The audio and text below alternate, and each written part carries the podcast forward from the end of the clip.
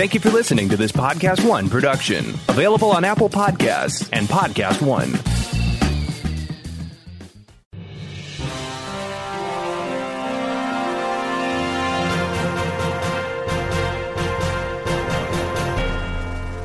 Happy Thursday, everybody, and welcome to episode fifty-one of The Snyder Cut. I am your sleep-deprived host, Jeff Snyder, senior film reporter at Collider. And, yeah, we've got a busy show this week. There was a lot of stuff happening. I got a lot of mailbag uh, questions to get into. But I think we got to start with R B G, Ruth Bader Ginsburg. Uh, you know, passed on, I think it was Friday night.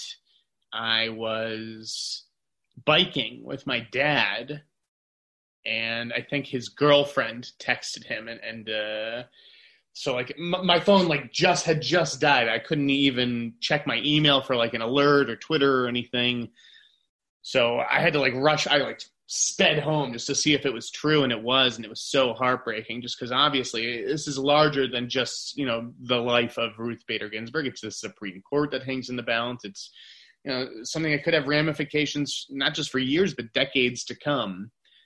And yeah, just a huge loss. Like, she was one of us, right? She was, she was Jewish. My, uh, I actually have Ginsburg relatives, and um, yeah, I, I mean, I, I wish, obviously, I think everybody wishes she could have just hung on a few more months, but she fought the, a good fight as long as she could fight it. And now it's sort of on us to, to, you know, carry her legacy, to, to continue that fight and follow in her footsteps. Uh, so hopefully come November, we, we change some things about this country, because, man, it is just crazy out there. Really, like, yesterday I was feeling some despair, I, like actual despair, just like, look at everything, look outside the window, look at the news. And then if it sort of felt compounded, you know, by the, the Variety Hollywood Reporter deadline stuff, which we'll we'll get into shortly. But um, R B G, obviously, it's just a huge loss, not just for America, but the entire world. I mean, the things that she did, you know, fighting for, for women's rights. I mean, I, I'm a big believer, supporter in, in women's reproductive rights, uh, the things that she did there. And um, so anyways, if you haven't seen the documentary R B G, if you haven't seen Uh, on the Basis of Sex with Felicity Jones, those are definitely worth checking out. You know, show, show them to your daughter or, or son, you know, if, if if they're old enough, if you've got kids and they're old enough to, to watch that kind of stuff. I think if there's actually another uh, secret documentary, I don't know how secret it is. I think it's a, a rough draft of it uh, screened at uh, maybe A F I Docs last year, but it's called Ruth. And that is yet another, I'm sure we'll get a lot of R B G stuff coming up. Maybe not, you know, a narrative scripted film, which we just had. I think it's amazing that she was able to participate in that and, and, and see her life story up there on the screen. But I'm sure that there will be plenty of, of documentaries and uh, things like that now that there is a, a end to, to the story. We lost a few uh, people this week, actually. Michael Chapman, the cinematographer on Raging Bull and Taxi Driver. I mean, Look, look at how Raging Bull is shot. It, it feels like you are in the ring with Jake LaMotta. That he, he's um, incredible. Ron Cobb, the concept artist, worked on Star Wars, Alien, Back to the Future. So, you know, these, these are sort of titans in their respective fields. Um, and then, uh, you know, the, another actor, he didn't pass, but uh, Michael Hogan, who's on Battlestar Galactica, who's managed by my friend Brandon Bissig. And, and you know, so Brandon had had... He he had never told me anything about Michael. Like, he, if a client of his is telling him something that they want under wraps, like, I, I don't hear about it. And, and I didn't hear about this until it was either on Twitter or on E W or something. And I, and I texted him. I was like, oh my God, is this true? And he's like, yeah, it happened a while ago. They didn't really want to tell anybody. It's, it was terrible. Um, but, you know, so Brandon had told me about Michael over, over the course of his career. I, I followed Michael Hogan's career, even though I hadn't Uh, really watch Battlestar Galactica. That stuff's not for me. And, and when I heard what happened to Michael, he he had fallen during dinner and hit his head, and it was just clear he was never going to be the same. Like, he went to bed that night. There was some internal bleeding, he had a brain bleed, and he just didn't realize it, and so he didn't get uh, treated soon enough, and, and it resulted in paralysis. He couldn't swallow, and so he he's going to um he's got a long, hard road to recovery, and and so there's a GoFundMe. and I wrote it up for Collider. Uh, just a really, really sad story. So if you are able to donate, uh, check out that GoFundMe. You know, just Google Michael Hogan Collider. The article will pop up with the link to donate. And uh, and I hope that he gets well soon. Um, you know, I, again, I don't know that we'll ever see him act again, but it, it's not about that. It's about him, you know, li- living a, a full life or, or a comfortable life g- given, you know, his circumstances. Um, yeah, just re- really sad and tragic. And it really just makes you want to savor. You got to savor every day, guys, because you don't know when, when you're running out of time. Um, All right, aside, you know, moving aside from the, the tough stuff this week, what what else do we got? Where do we want to start? Let me take a look at the list here. Let's start with all the delays, because that you know it, it kind of continues the, the the death theme, the tragedy theme from the beginning of this podcast. Movie going for the rest of the year is pretty much done.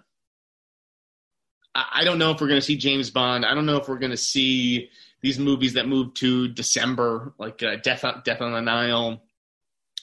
It just doesn't. No one, no one wants to go to the movies. Like, I want to go to the movies more than anybody, but I'm still not going to see New Mutants. It's, it's. I feel for theaters and I feel for studios who, who want to make money and, and get these, you know, movies out there, even if it's not setting the movie up for success. At least it's keeping money coming in. I mean, I think you saw Disney like um, dated the the Empty Man for October. Like that, that's they're giving that the New Mutants treatment. They're just sort of tossing that off and, and burning it because they probably contractually owe it a, a theatrical release. Now, you know, it's getting a theatrical release and it's going to be available in, I don't know, seventy, eighty percent of theaters, whatever percentage of theaters are open, but it's not, it's not quite the same thing. Anyways, the big moves were Black Widow, which is moving to next, uh, I think next May, I want to say. Eternals got moved. Shang-Chi got moved. Everything, everything, you know, there, there was a domino effect. Uh, and I believe that Eternals and, and Shang-Chi sh- sh- uh, shuffled, like, positions on the calendar. You know, with Marvel, the movies have to sort of, they line up one right after the, the other. Apparently, in that case, it, it doesn't necessarily matter. But, yeah, I think Shang-Chi is getting the big July slot, right? And then West Side Story got delayed a full year. Now, that was a little bit more interesting to me because it was supposed to be one of the big awards contenders this year. Now it's going to compete in, in next year's cycle. I, I, I think, yeah, I don't think Steven was messing around. I, he's just like, yeah, if I, if I can't get a full theatrical rollout, what are we doing this for? You know, why are we rushing the edit or, or you know, whatever is going on? Plus, you've got the Ansel Elgort stuff, which is very tricky. I mean, just because you wait a year till next year doesn't mean that stuff's gonna, just going to go away, but it definitely gives it some space, you know, gives his team some time to craft a response or, you know, whatever it is. I think that that time will benefit the, you know, the, the positioning, but at the end of the, like, what, what if they just end up reshooting this thing? We got rid of Ansel Elgort. That, that would be wild. I, I don't, I haven't heard anything to that effect. And I don't think that that's going to happen, but, uh, The the Ansel thing is, is a real concern, and I, and I do think that this delay helps it to an extent. You know, I, nothing really helps allegations like those, right? I have it. I have it now in front of me. Definitely on, on the Nile moved from October to December. Uh, the inverse for the Empty Man's. Sorry, Black Widow from November to next May. Eternals from February to November. That's a nine-month delay. And then Shang-Chi, which was supposed to open three months after uh, Eternals, right, in May, moved back to July. So that's coming in July. Eternals is now November, so they did switch positions. Uh, Ben Affleck. Next year is going to be the year of the Fleck. Okay, you've got Justice League, the four-part uh, miniseries is supposed to come out. We'll be talking about Justice League in a bit, believe me. Uh, the Last Duel was supposed to come out at the end of this year for a January-wide release. That's now totally moved. And then Deep Water, which is oddly enough the one that I'm kind of most looking forward to. That's the erotic thriller with Ana de Armas. That moved from this November to next August. So it's just not a good – the forecast is not good for theaters.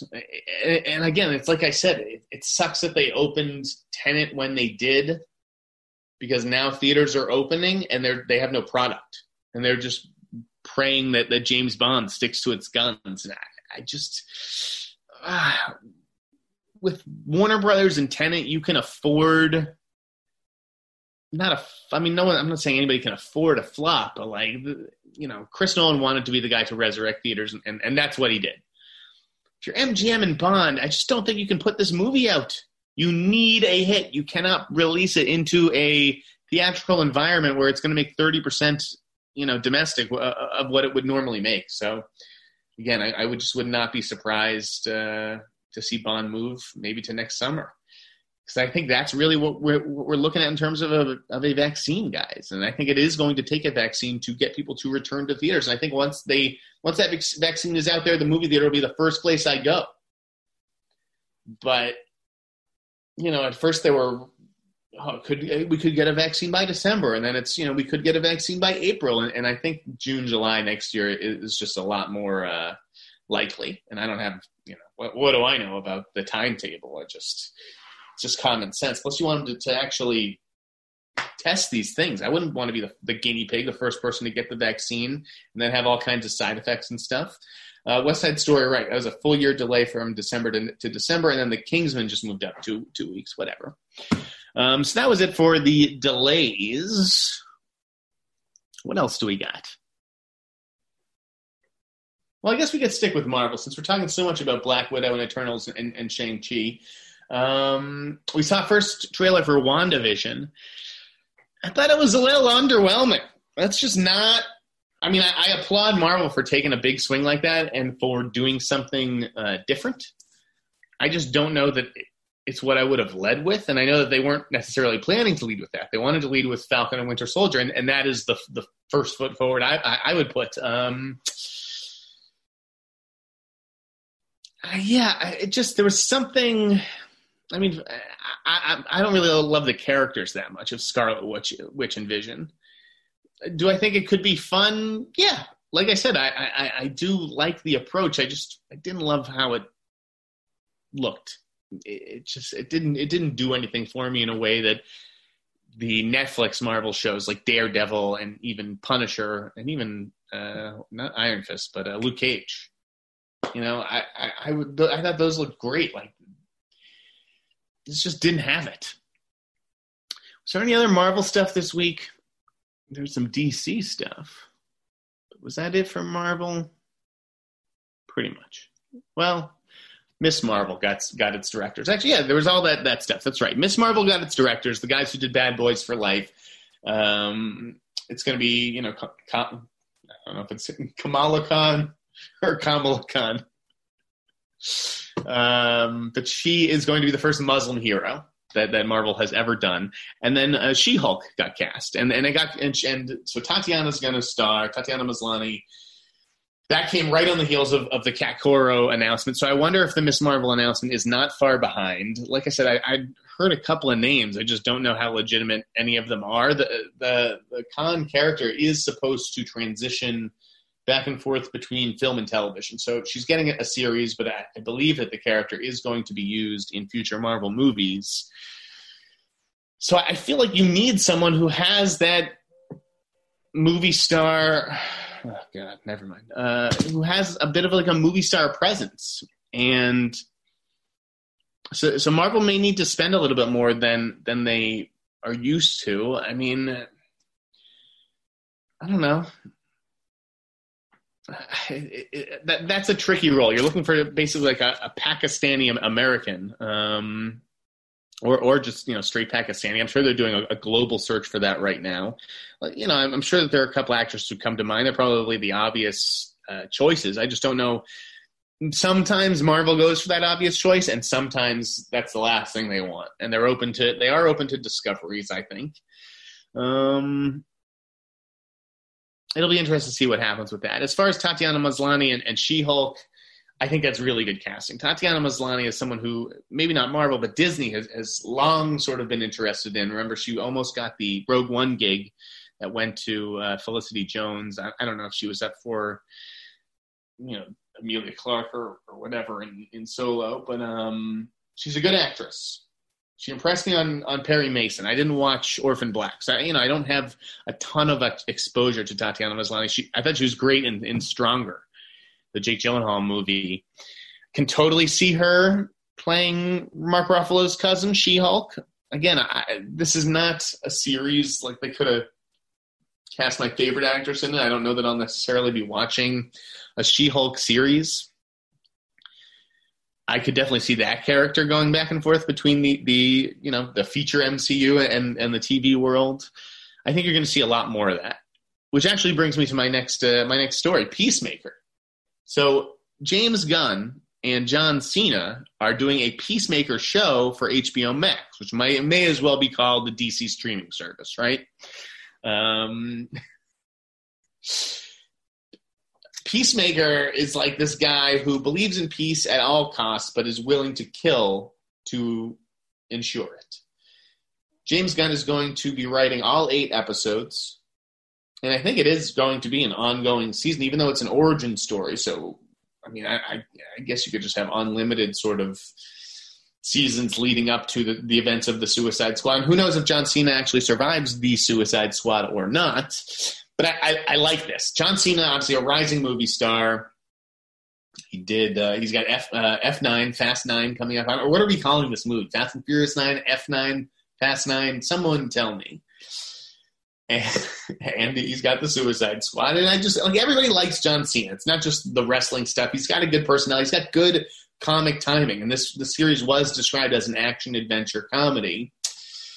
So, yeah, if you had to pick somebody out of that cast to build a show around, I, I think Peacemaker is a really good idea. And to, and to get James Gunn to actually write it and direct episodes, like, that's a, that's a coup for H B O Max. But I do think that, you know, like, like D C is doing with this and, and Marvel will be doing with, with Miss Marvel, you're going to see people straddling both mediums because they want to ensure the eyeballs on these streaming services. And the best way to do that is to link it to the larger theatrical universes that they've already created. Um, Ryan Gosling starring in a stuntman movie from David Leitch and Drew Pearce. Now, Hollywood Reporter sort of frame this as a feature adaptation of the eighties series, The Fall Guy, although they don't know if they actually want to link it to that show or just make it like an untitled stuntman action drama. Ryan Gosling has played a stuntman before in Drive, which is, you know, one of one of my favorite Gosling movies, if not my favorite. Place Beyond the Pines, someone had said he was a stuntman. He's not exactly a stuntman. He does do stunts and dangerous stuff, but there's never a camera around. Can you really call yourself a stuntman if there's not a camera around? He's more like a daredevil, a daredevil lunatic uh, on that motorcycle.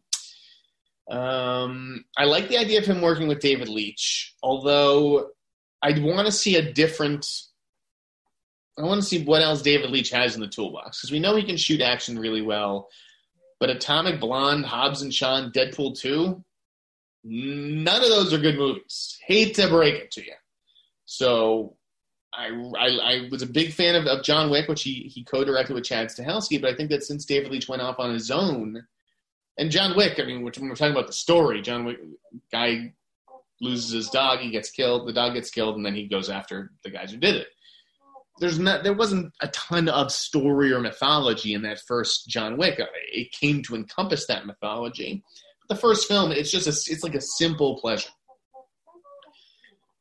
These movies that, that David Leitch has been doing, they're almost like too busy. And so I'd like to see him simplify things a bit. Uh, or short of that, just, just tell me a good story. You know, I don't need to be blown away by the action, you know, to, to Kingdom Come so that my eyes pop out of my skull. Like, just tell me a good story, and if the action is good but not great, that's fine.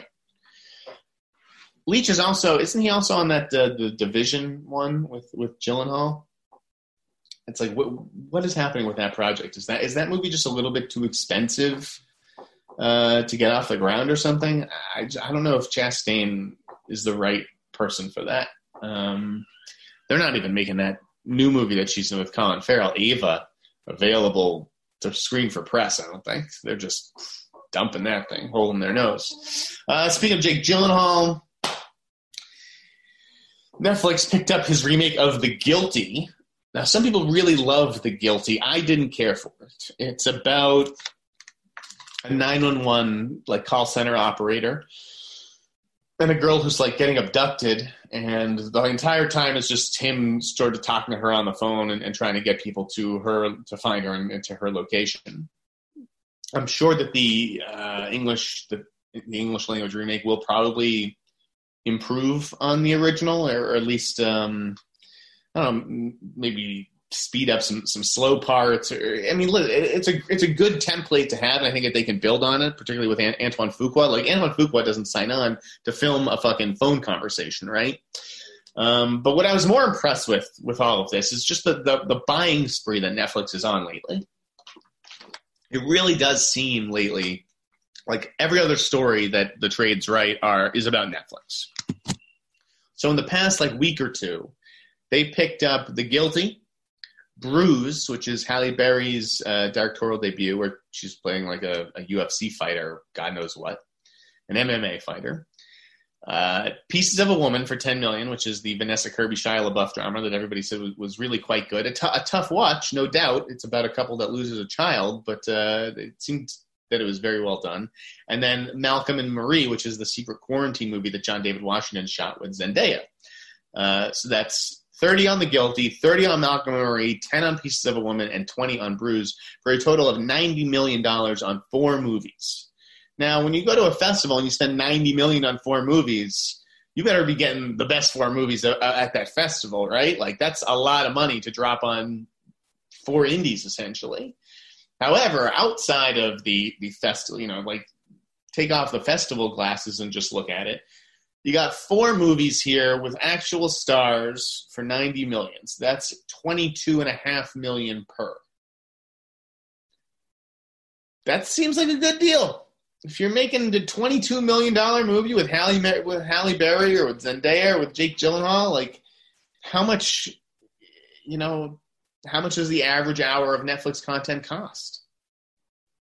Plus, you're probably, you know, buying out back ends for Halle and Jake and, and, and those stars, that kind of stuff. Probably not on Pieces of a Woman, which was definitely the cheapest of uh, the acquisitions, but Netflix, not only is it spending money and spending more money than everybody else, but it's spending stuff It's spending money on stuff that people, I think, will actually watch, which is more than I can say for a lot of streaming services, where you're just like, who is some of this? What is who is this for? Netflix also uh, spent a, a pretty penny on Trial of the Chicago Seven. Now, read the reviews carefully. The reviews seem to be fairly positive. Like, I've definitely read a lot of glowing stuff. I've heard good things from, from the people who've seen it at Collider. I didn't get a link. I guess I'm not important to Netflix anymore. I guess they just don't think of me when it comes to this stuff. Well, let me tell you something, Netflix. Um, you're not going to win any awards for this. Just reading between the lines of this, of the reviews, and talk and talking to some people who, you know, have, have been naysayers, it, it seems, as powerful as it can be during certain moments, it, it sounds like it's a bit of an eye roller.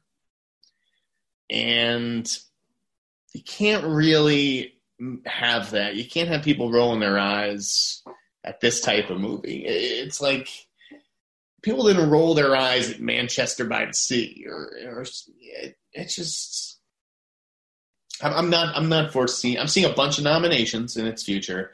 I'm not seeing many wins for Trial of the Chicago Seven. It sounds to me like Mark Rylance is the best performance. No, no, no surprise.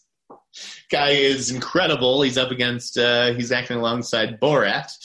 But uh, listen, I, I've heard good things about Sacha Baron Cohen. That's that's not to denigrate that performance. And and listen, I may come back next week and, and say I've seen it and it's incredible. It's going to win all the Oscars. But just parsing through the reviews, it just sound it just this is what it seems like to me, is that all these awards bloggers and, you know, columnists and stuff like that, they're, they're just so starved for good movies and good content that, like, they they're just gonna go apeshit for any good movie that they see, whether it's Pieces of a Woman or Ammonite or, you know, Nomadland, and and I, I think Nomadland is going to be very, very good. I just think, you know, Chloe Zhao's The Rider was excellent. Like, she's a very, very good filmmaker. Sorkin, um, great writer. And it sounds like this does show that he can do a little bit more.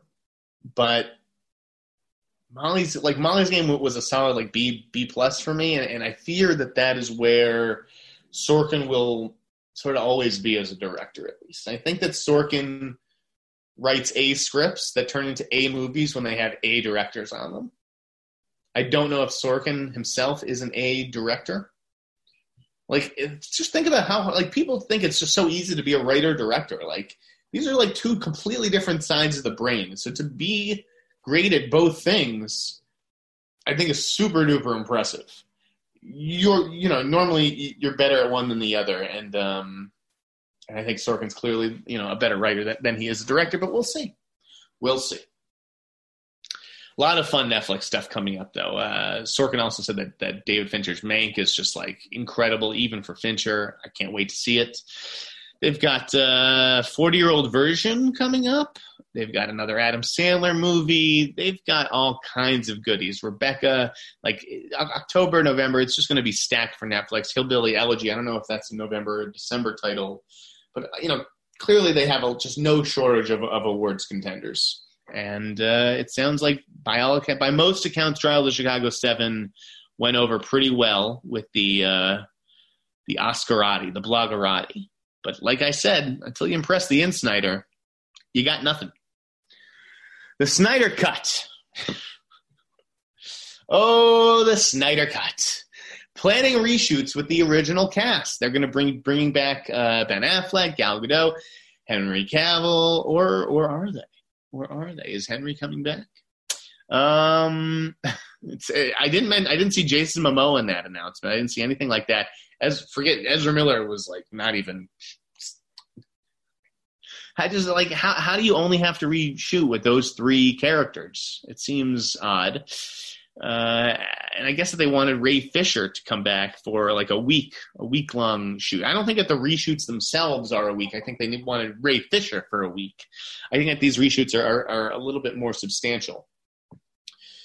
What it shows is that, yeah, there wasn't a finished cut sitting on this guy's computer just waiting for Warner Brothers to release it. You have to make the cut. You have to finish making the cut because it's just an assemblage of scenes. You don't have an actual movie. Ray Fisher, the, the saga continues, right? Like, I mean, it's great that Momoa has, has gone to bat for this guy. I think that you have to do that. It's it's the same thing when you're an editor. It doesn't really matter what your reporter did so long as they didn't, like, plagiarize or, or do something like a fireable offense. An editor is there to have their reporters back. And I've had reporters who, who have done that, and I've had reporters who throw, uh, or editors have thrown me under the bus. So I think Momoa, the position that he's in, even though, yeah, he has a ton of future business with, with Warner Brothers, like, I have no problem with him getting Ray Fisher's back. At the same time, Ray Fisher, we still don't know what was done. It sounds like you're being a bit of a diva. Like, you know, your, your role was reduced. You thought it was going to be, you know, your, your big breakout, and and it wasn't. And you didn't book another movie since. And based on how you've been behaving lately, you're probably not going to book another movie anytime soon. Yes, you got True Detective, and I will hand that to you. I will I will grant you that. But, yeah, this diva act, man, like, it, it's just it's, – it's not going to go well. It's one thing when, when Neil Moritz gets into a, a, a war of words with Universal, and things get ugly there, and then months later – you know, they hash things out, and they're all buddy-buddy again, right? They, they release the uh, the press release saying, oh, it's water under the bridge, blah, blah, blah, blah. I don't know if I see that happening with, with Ray Fisher. Like, I just he just seems very easily replaceable. I mean, the character's got, like, half a fucking face. Like, I just, uh, yeah, uh, he's... So I'm surprised that he's getting, like, the advice that he seems to be getting from his agents, or that they haven't, like, dropped him yet. Like, could this affect other clients of theirs? It's, it's all just – yeah, maybe he needs a, a more veteran manager who can help him see the bigger picture. Either way, I think the, the, the whole reshoot story that emerged this week indicated that, yeah, this movie is not just good to go. It's not in a vault somewhere. It actually needs to be – made and finished. Um, Run got dated for November. The Sarah Paulson thing. I am looking forward to to that. That thriller uh, where she's her daughter's in a wheelchair, but does she really need to be in a wheelchair?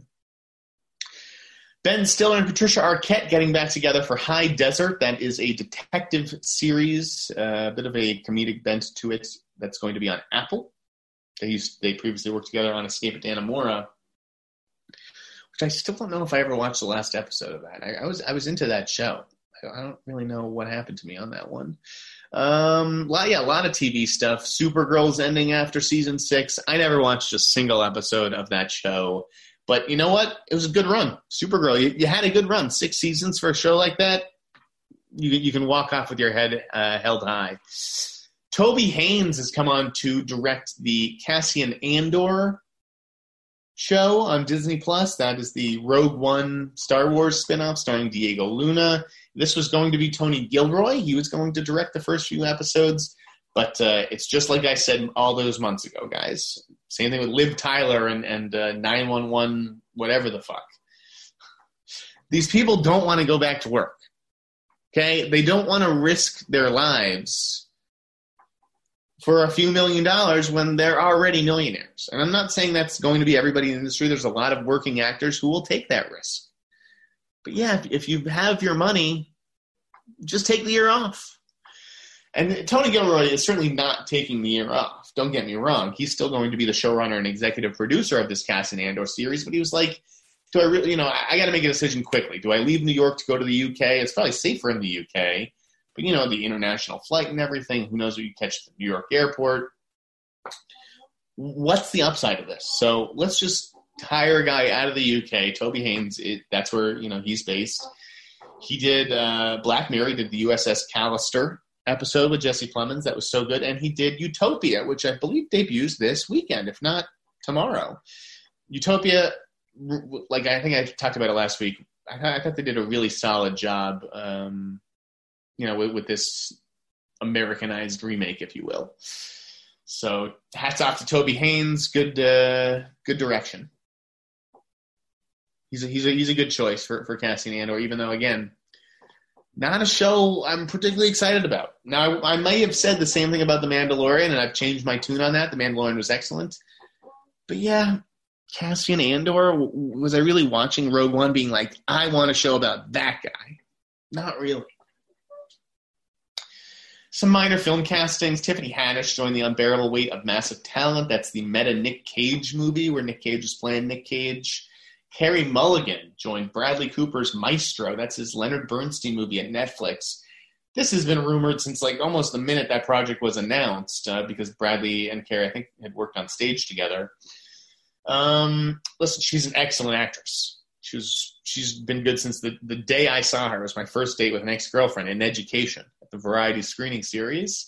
I mean, Drive. Uh, she, I loved her in Wildlife, the, the Paul Dano movie. She's great in Promising Young Woman. I, I wish that Promising Young Woman was avail- available on V O D because I'd love to watch that with the whole family.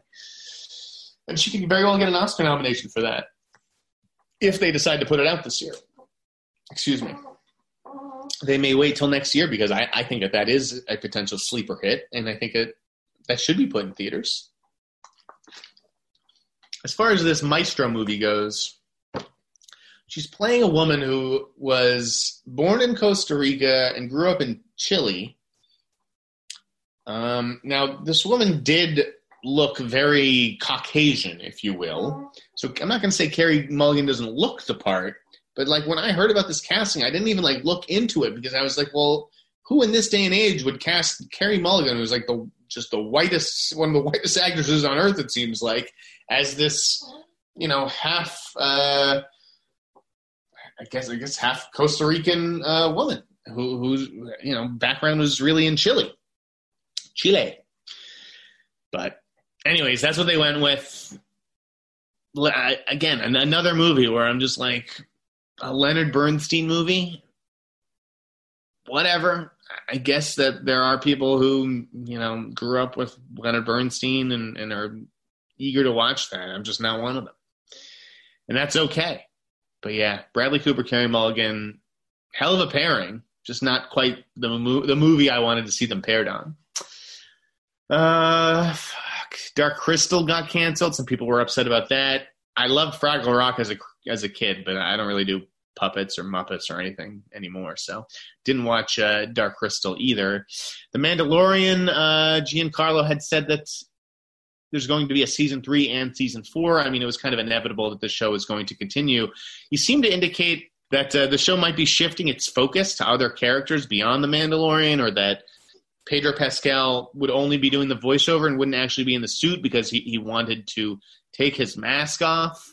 Um, felt like Baby Yoda was getting more, you know, media attention or something. Like, what?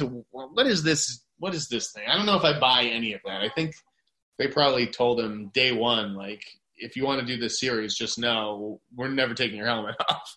I, I mean, I just, I maybe Pedro Pascal is a bigger diva than I'm aware of, but I, I have a, I have a hard time believing that he made those kinds of demands, and that in turn they're shifting the focus away from him. But stranger things have happened.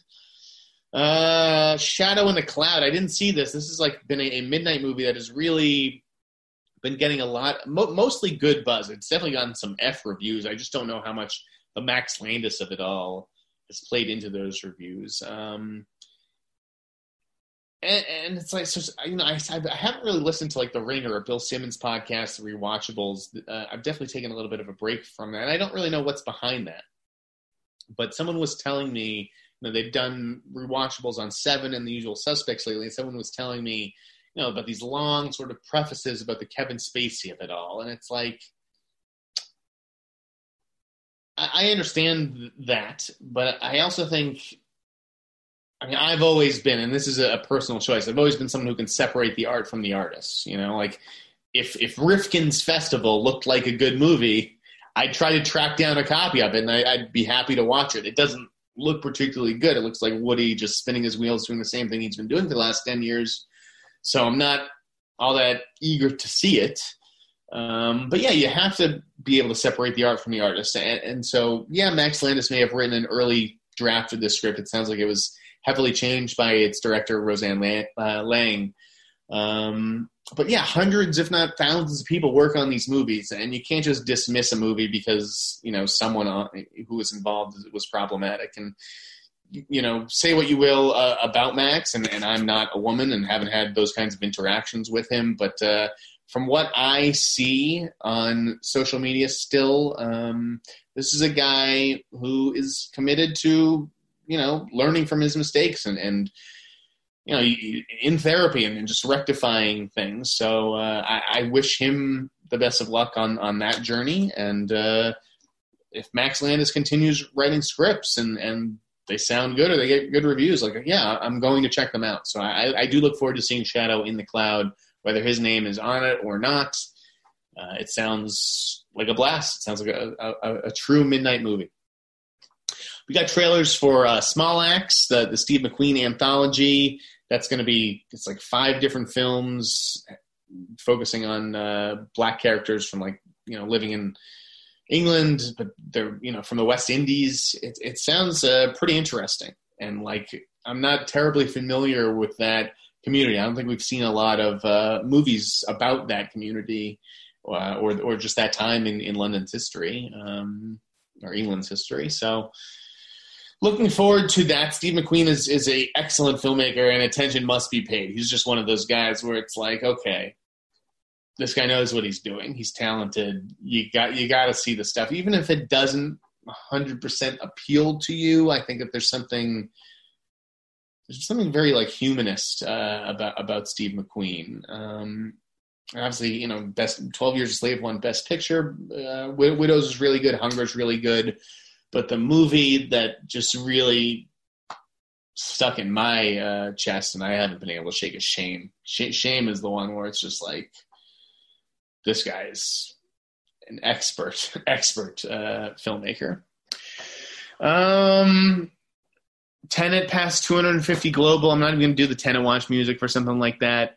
It, again, it's not a terrible take considering the state of the world right now, but when you think that only – I don't know, thirty, forty, fifty million dollars of that at, at most is, is from the domestic box office. It obviously was a, a miscalculation on, on W B's part, I think. Um, the Emmys. The Emmys were Sunday night. What did you guys think of the show? I'm very curious to, to know what you all thought. I thought it was fine, again, given the circumstances. It was kind of funny how it, it opened uh, with the fake audience, and we were, we were all like, wait, are these people really there? There's no way these people are there. And then they showed Jimmy Kimmel himself in the audience, and it was like, wait, this guy can't be in two places at once. Um, and then the lights come on, and, and there's no one in the audience. So to do it remotely, I thought that was pretty interesting how they sent, uh, you know, the camera setups to uh, a bunch of different nominees. Although really, you just needed one big ass setup, which they had for Schitt's Creek, because it swept the awards. I watched an episode or two of the show. It wasn't for me. Just didn't like it. Yeah, I wasn't curious to, to go on. But it accomplished something I don't think any other show has ever accomplished. I mean, it won – all four of its cast members won. Lead actor, actress, supporting actress, supporting actress. It won writing, directing, and best series. So that is truly incredible. Um, I mean, and, again, even though I may not be terribly familiar with Dan Dan Levy or, uh, or Andy Murphy, great to see people like Eugene Levy and, and Catherine O'Hara – recognized for their work. Like, again, I may not be a fan of the show, um, but I, I love those two performers, and they've been doing it for so long. And, and so for them to get that kind of massive re- recognition is awesome. We did see a lot of other crazy stuff, though. Uh, so Succession won, Jeremy Strong won. I, I kind of had a feeling that that was coming. His character, it, it seems to be, because I don't watch Succession. I watched one episode of Succession, too, and was like, this show's definitely not for me. And everyone yells at me just like they do about Game of Thrones and every other H B O show I don't watch. I know what I like. And, and there's something, uh, there's freedom in that. And I know that I did not want to spend two seasons with that miserable uh, Roy family. So congrats to Jeremy Strong. I think he's been a, a really good actor for a really long time. And, and like Levy and O'Hara, it's great to see him recognized. Um, And and the truth is, as much as I love Ozark and think Jason Bateman is solid on that show, Jason Bateman has certain limitations as an actor, I think. And he just gets out-acted by people like Laura Linney and Julia Garner and even, you know, Tom Pelfrey this season. Like, he's just not the performance that I'm drawn to, mainly because, you know, he's like the straight man. Like, he doesn't really get to blow up and explode or have those super emotional m- moments because he has to, like, stay coiled and can't really show it, too many people what he's really thinking.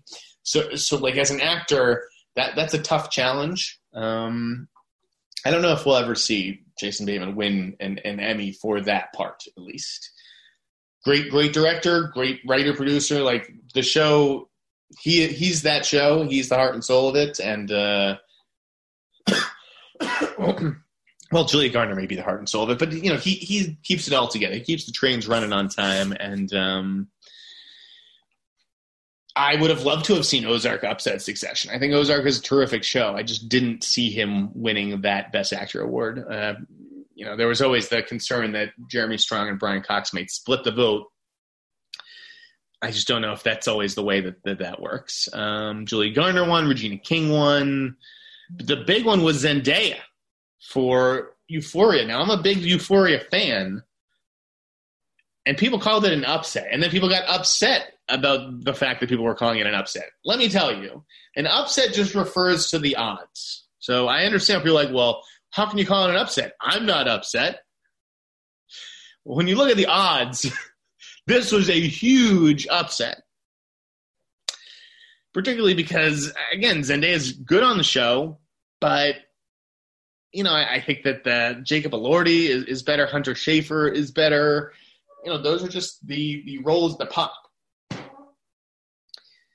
So I did not see that coming at all, but it really goes to show that she is going to be an absolute superstar to be reckoned with. Like, it's not just the Spider-Man movies anymore, or, you know, the, the old, you know, kid stuff that she did.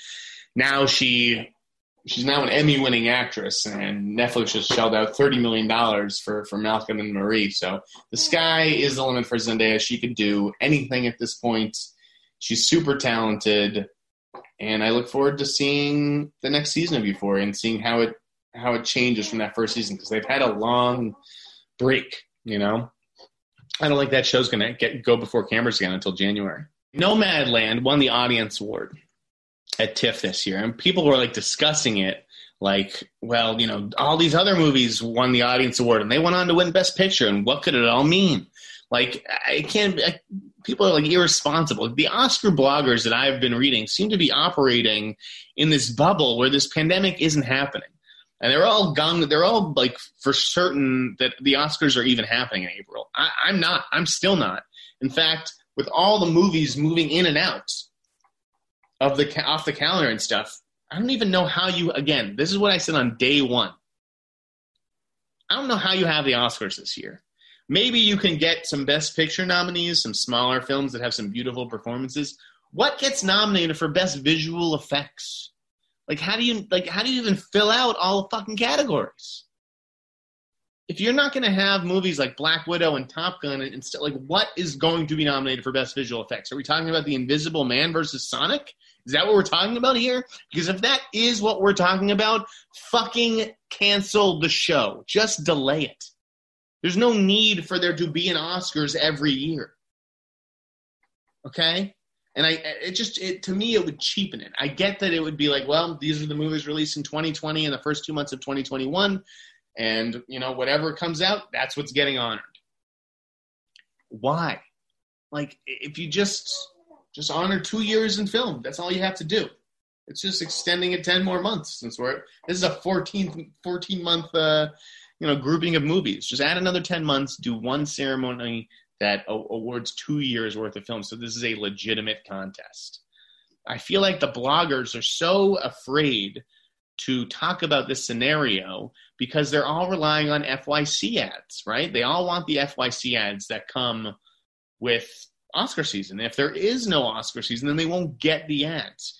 If you've been paying attention, by the way, and it's almost October, there haven't been any F Y C ads. Now, the whole calendar has shifted. Maybe you'll start to see F Y C ads in November, December, January, February, right? Because that's when the prestige movies are going to be coming out. But the fact that we haven't seen anything yet, even for movies that came out in the first nine months of the year, that should be con- that that that's cause for concern, at least if I was an Oscar blogger, depending on F Y C ad revenue. I, I just fear that that's why they're sort of overpraising some of these movies. Um, like I said, we'll we'll see. But you can't just give it to Netflix because if, if they're like if they're the only movie competing, how do you just g- give it an entire award show worth of Oscars to Netflix? Uh, and and and I think that's honestly why Netflix is, is keeps putting these movies out. Because it's like, well, we released all these awards contenders. You know, these were the rules in place at the time. How can you change it on us? So this may very well be the Netflix Oscars because they're, these studios are just sitting out of the game. Where is a release date for The French Dispatch? Just delay it. Kick the can down the road, for Christ's sake. Uh, I wrote a thing this weekend about Glenn Canny's book, uh, Made Men, about Goodfellas, ten, you know, really cool stories that I, I took away from that book. So check that out on Collider or buy the book. You could do that too. That's, that's always uh, an option. What did I watch this week? God, there's just so much stuff. We finally got a trailer for Sound of Metal. Hell yeah, Riz Ahmed. That looks good. Darius Martyr, writer-director, he also uh, wrote Place Beyond the Pines as his feature debut.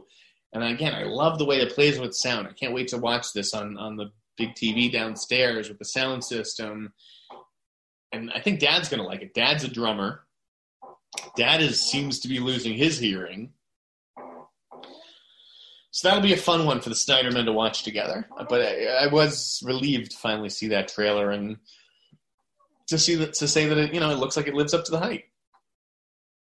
We got a trailer for Your Honor. I thought that looked great. The Bryan Cranston Showtime show where he's a judge whose son is involved in the hit and run. It's co-stars Michael Stuhlbarg and uh, Hope Davis. I cannot wait for them to send me those episodes. Um, oh man, God, there's so much. I totally forgot about all this stuff. Harry Styles. Harry Styles is signing on to My Policeman at Amazon.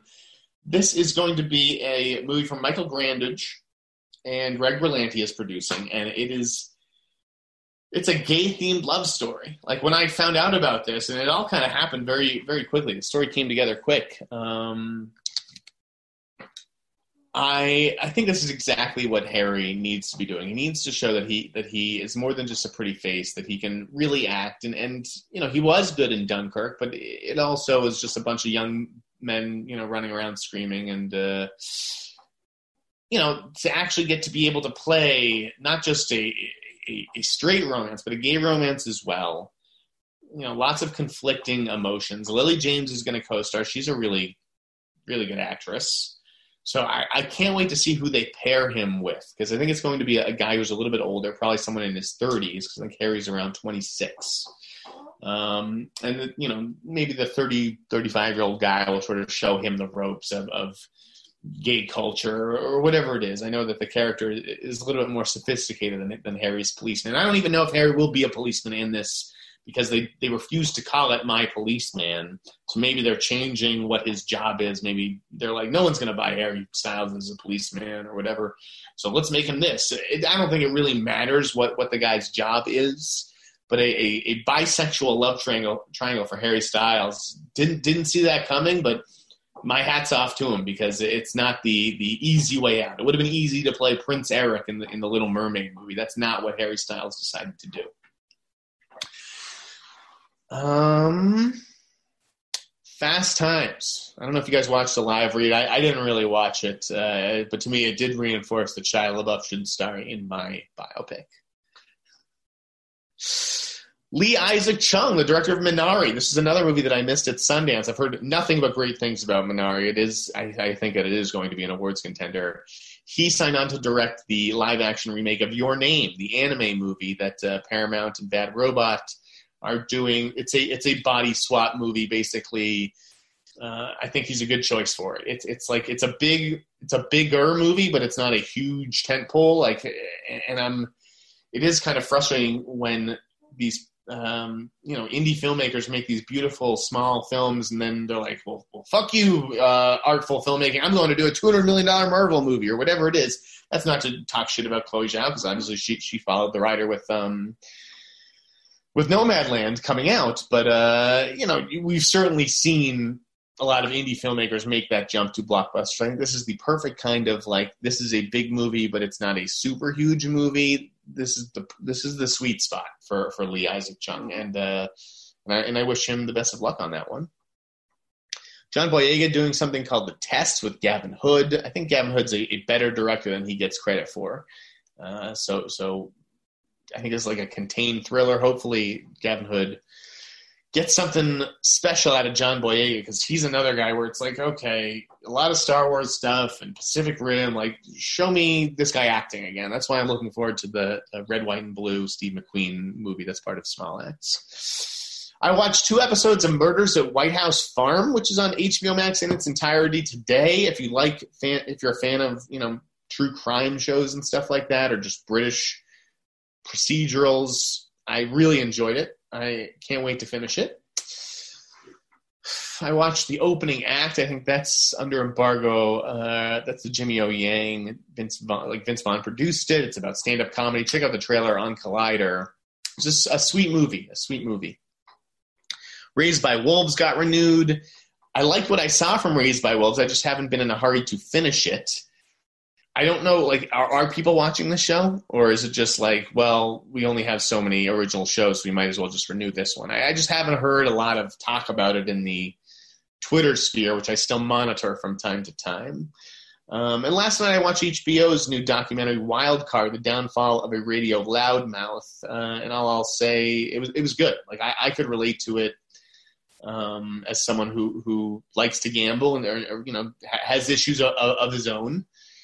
Um, so yeah, you know, if, if you are, I, I, I never listened to like the Boomer and, and Carton show. I didn't really know who Craig Carton was, but if you're interested in sports, sports gambling, radio, uh, you know, and addiction, those kinds of stories, I thought it was a pretty effective documentary.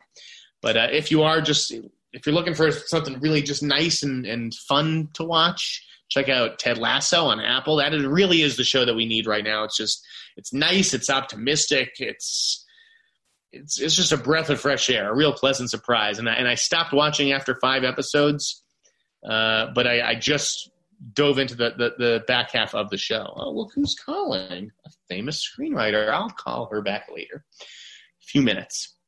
And then if you don't, if you're looking for like genre stuff, be sure. Take my word for it. Take James Gunn's word for it. Check out Alone from John Hyams. It's on V O D now. Jules Wilcox is, uh, stars alongside Mark Menchaca. It's a very simple setup. It's, it's a guy and, and a girl in the woods, and he's chasing her. And, you know, it, it, it, you've seen that movie a bunch of times. There's no question. But I thought this was very, very well done. John Hyams did a great job with it, and keep an eye on him. The same way that, like, Blumhouse gave Rob Savage a three-picture deal, someone's going to give this guy John Hyams a deal, or he's going to hop into bed with Blumhouse or James Wan or somebody, because this movie Alone was one of the better genre films I've seen in probably the last year or two. Uh, that'll probably do it for all the news and stuff like that. We can do some, some mailbag questions before I wrap up. Um, Michael Miranda asks, what can I say about this Lulu Wang issue about Ron Howard directing Chinese Pianist Lang Lang based on his own memoir? My take on this is Lulu Wang is straight up wrong, because the movie isn't historical drama. It's the story of a man's life, a, a man who wrote the story, a man who chose the director to tell his life story. I understand what, what Lulu Wang uh, was saying, for sure. Um, but here's, like, I just don't think you can tell people who can and can't tell what story. And it, it goes back to what I was saying last week about the April Rain stuff, where, you know, she was arguing that we need to be asking, the, the questions that drive storytelling are, whose story are we telling and who's telling the story? And that just isn't how I think of stories. When you say, I have a great story for you, Jeff, I don't ask those questions. I just say, well, what's the story? So, you know, I was looking on Facebook, and, and a prominent indie producer of a, uh, who, who is Asian her, uh, herself, um, you know, she, she asked, like, does Lulu Wang's assertion that Ron Howard shouldn't be directing a biopic of a Chinese pianist, does that mean Asian filmmakers can't make movies about white people? You know, and it just led to a whole comments thread, you know, like, can can L G B T Q people, they, can they not play straight people because now straight people can't play L G B T Q people? You know, like, people were saying, well, by that logic, Ang Lee can't direct Brokeback Mountain or Sense and Sensibility. I, I get why it is tricky territory, and in an ideal world, sure, yeah, a Chinese person would, would direct this Lang Lang uh, movie. However, we can't just have Chinese people, like, I don't want to keep a Chinese person in that box. If they want to tell other stories, right, then they should be allowed to tell those other stories. But it also means that they shouldn't have to, Lang Lang shouldn't have to wait around for a Chinese filmmaker to want to tell his story. It's the same thing when I wrote uh, a treatment, or, you know, I pitched this Cookie Johnson project. And pe- some people would say, well, Jeff, you're not a black woman, so it's not really your story to tell. I'm like, okay, well, show me the black woman who's telling the story, and I'll back off. No one, no one is, okay? And so if a black woman isn't going to tell Cookie Johnson's story, and a Chinese filmmaker isn't uh, trying to tell Lang Lang's story, then other then it's open. And and Ron Howard can absolutely do what, do what he wants with it. And maybe, you know, Ron Howard needs to bring in, uh, you know, a, a Chinese co-writer or, or producer, whatever it is, is someone – so that to help him get the nuance of Chinese culture, whatever, you know, whatever um, Lulu Wang's issues with it were. And she wasn't saying it should be me. She's got enough stuff on her plate.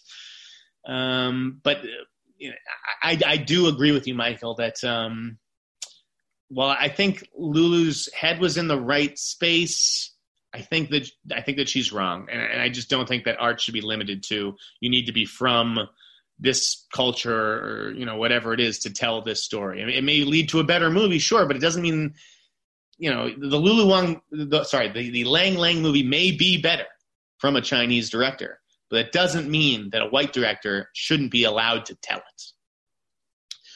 Keltrick Pickens asks, uh, hey, Jeff, big fan of the show. Two questions. With Hallie, Halloween Candyman and my beloved Scream all making a comeback, where in God's green earth are the new Friday the thirteenth and Nightmare on Elm Street movies? I think Warner Brothers owns both properties. Why are they sitting on tons of money? It's a great question. Um, I don't really know, other than to say you can't just keep pumping out those movies. You got to kind of cycle through. And so, you know, New Line is still doing Conjuring stuff, right? Conjuring three is on the way. Who knows if there's other Annabelle movies or The Nun. Like, those movies are still doing well. So you don't really need to do A Nightmare on Elm Street and Friday the thirteenth. When audiences get sick of The Conjuring or The Nun or Annabelle, that is when they'll go back to do those things, I think. It's like you don't mess with a good thing, but once that good thing feels like it's run out of air, then you go back to the vault. Um, and maybe they're just waiting for the right take, too. You know, th- that that could be a big part of it. Um, but but but you're right. Those those are big horror I Ps. Um, but they didn't go well the last time that they tried to reboot them. So, I, again, I think that you're just waiting for something special. My other question is, how long can the movie studios honestly sit on big movies? This pandemic isn't going anywhere. Why can't they put these movies up on iTunes, Vudu, Fandango now for thirty dollars? Wouldn't that make uh, more sense, at least for now? Again, I was impressed with how Mulan did. But that's on a streaming service that like caters to like a very specific audience. I just don't know. I don't think that you could just put I don't think I don't think that there's enough money in V O D and all these services where even if like, you know, the best case scenario happened, I don't think it would it would make up for the costs. Um And thirty dollars is still steep for a lot of people. A lot of people bonk it, bonk at that, even though it is a deal when you have when you have multiple people watching with you. Um, but yeah, I, I just I just don't see it happening. Not to mention piracy would be a real concern anytime you're putting anything on V O D. Kelzer also asked, "Did I see Ben Affleck's comments about post about a post-COVID movie going? Saying people, oh, uh, about post-COVID movie going." Uh, saying people have become accustomed to watching movies at home. Movies like The Town and Argo today would go straight to V O D or a streaming service. Big block, block, blockbusters will be what you see at the movies.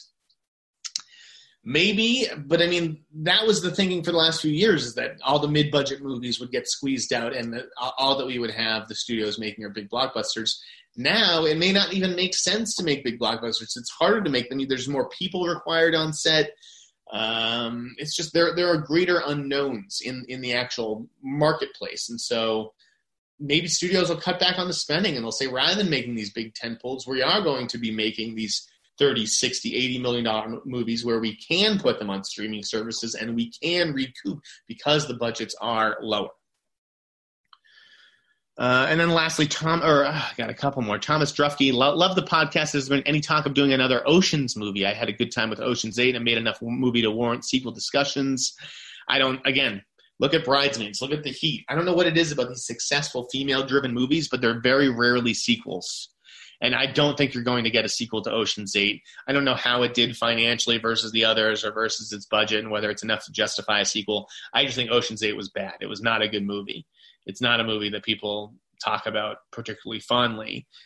And I'm sure it has some fans, just like the Ghostbusters movie has some fans, but in general, uh, not well executed at all. And I don't think you'll see another Ocean's eight.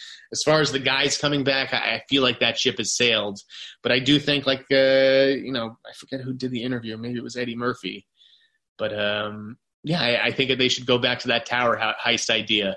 And just do an, like a black Ocean's Eleven. What is the black version of this? It, I'll tell you what it is. It's it's Idris Elba uh, with as Danny Ocean, and it's Sterling K. Brown and John Boyega and uh, you know Daniel Kaluuya, and Michael B. Jordan, like as the Brad. You know Michael B. Jordan would be Brad Pitt, and uh, Kaluuya would be friggin' Matt Damon. Like it, it's a no-brainer to me. But you got to get all these guys to work together again, and most importantly, you need the script. You need a good heist. Like there's something special about that Ocean's Eleven movies that even the sequels were not able to uh, repeat. Lastly, Derek Walker asked, The Dark Crystal was canceled by Netflix. Do you think it would be a good idea for another streaming service like Amazon or Apple to pick it up? No, they should just develop their own I P. It didn't get picked up because not enough people were watching it, and that's Netflix. So you got fewer eyeballs on the other, these other services. If something doesn't work on Netflix, it's not going to work on another streaming service. Uh, I also, uh, Derek asks, you previously mentioned that you cry a lot during movies. Are these movies you watch at home, or does this also include press releases? What was the last movie that made you unexpectedly bawl your eyes at? Um, I cry whether it's at home or in a theater. That that doesn't matter to me. Uh, as far as movies I cried at, I mean, I definitely cried during Crip Camp, and um, and probably during a- Athlete A at some point. I may even shed a tear during Wild Card. You know, some of it's just that I can relate to uh, some people in these documentaries in, in ways that, you know, I, I don't care to share, nor do um, nor do I think, you know, you guys will ever be able to really understand. But uh, yeah, I, I am a big softie. I, I play the hard ass on this podcast and, and maybe on Twitter, and people think I'm a huge asshole, but believe me, I have uh, a lot of empathy. And uh, yeah, my, my heart really goes out to, right now, today, it, it, it goes out to Breonna Taylor's family, because she just did not get justice yesterday. That that ruling was embarrassing in Kentucky, and, and to indict a guy for shooting up a neighbor's walls, it almost added it almost added insult to injury. It would almost have been better if nothing had happened to the guy at all, because to say that, yeah, that property is more important than a black woman's life, just ridiculous. So that's where my empathy lies today. Um, you know, maybe your empathy lies elsewhere, or maybe it's with Michael Hogan, who I talked about earlier in the show. But uh, remember to keep in touch with that part of yourselves, guys. Anyways, that'll do it for this week's Snyder Cut. Check out uh, the Schmodown. I had a round two match against Paul Oyama. Check out my Father of the Bride scoop. We just dropped that on Collider earlier today. I don't even think I had that on the, on the list of things to talk about, but they're doing an all-Latinx reboot of Latin uh, of, of Father of the Bride with Matt Lopez writing. He wrote Bedtime Stories, Race at uh, Race at Witch Mountain, and um, Sorcerer's Apprentice. So it, it, I like the direction. That, that's a good take, I think, for a Father of the Bride reboot. And of course, there's a big reunion today on Netflix. That's, you know, with Steve Martin and everybody. But uh, yeah, that'll do it. Follow me on Instagram at, at the Insnyder. Buy a cameo. I'm, I'm fun, I promise, and cheap. Only only fifteen bucks for you guys. Thanks for listening. Thanks for watching. I'll see you next week.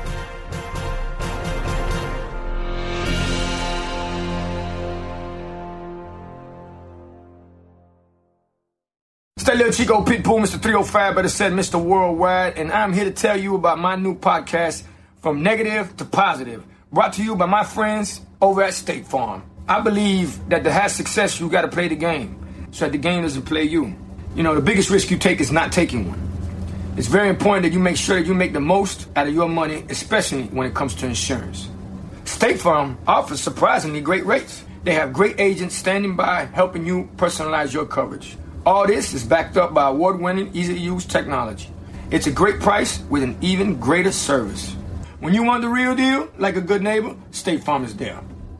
This holiday season, it's all about the bedroom, and Casper's Black Friday sale has up to thirty percent off everything you need to make your bedroom your happy place. Only Casper mattresses are made with eighty-six supportive gel pods to align your spine and eliminate aches and pains. And Casper bed frames are made from the highest quality materials. Give the gift of a better bedroom. Save up to thirty percent during Casper's Black Friday sale on now at Casper dot com. Terms and conditions apply. See Casper dot com slash terms for more details.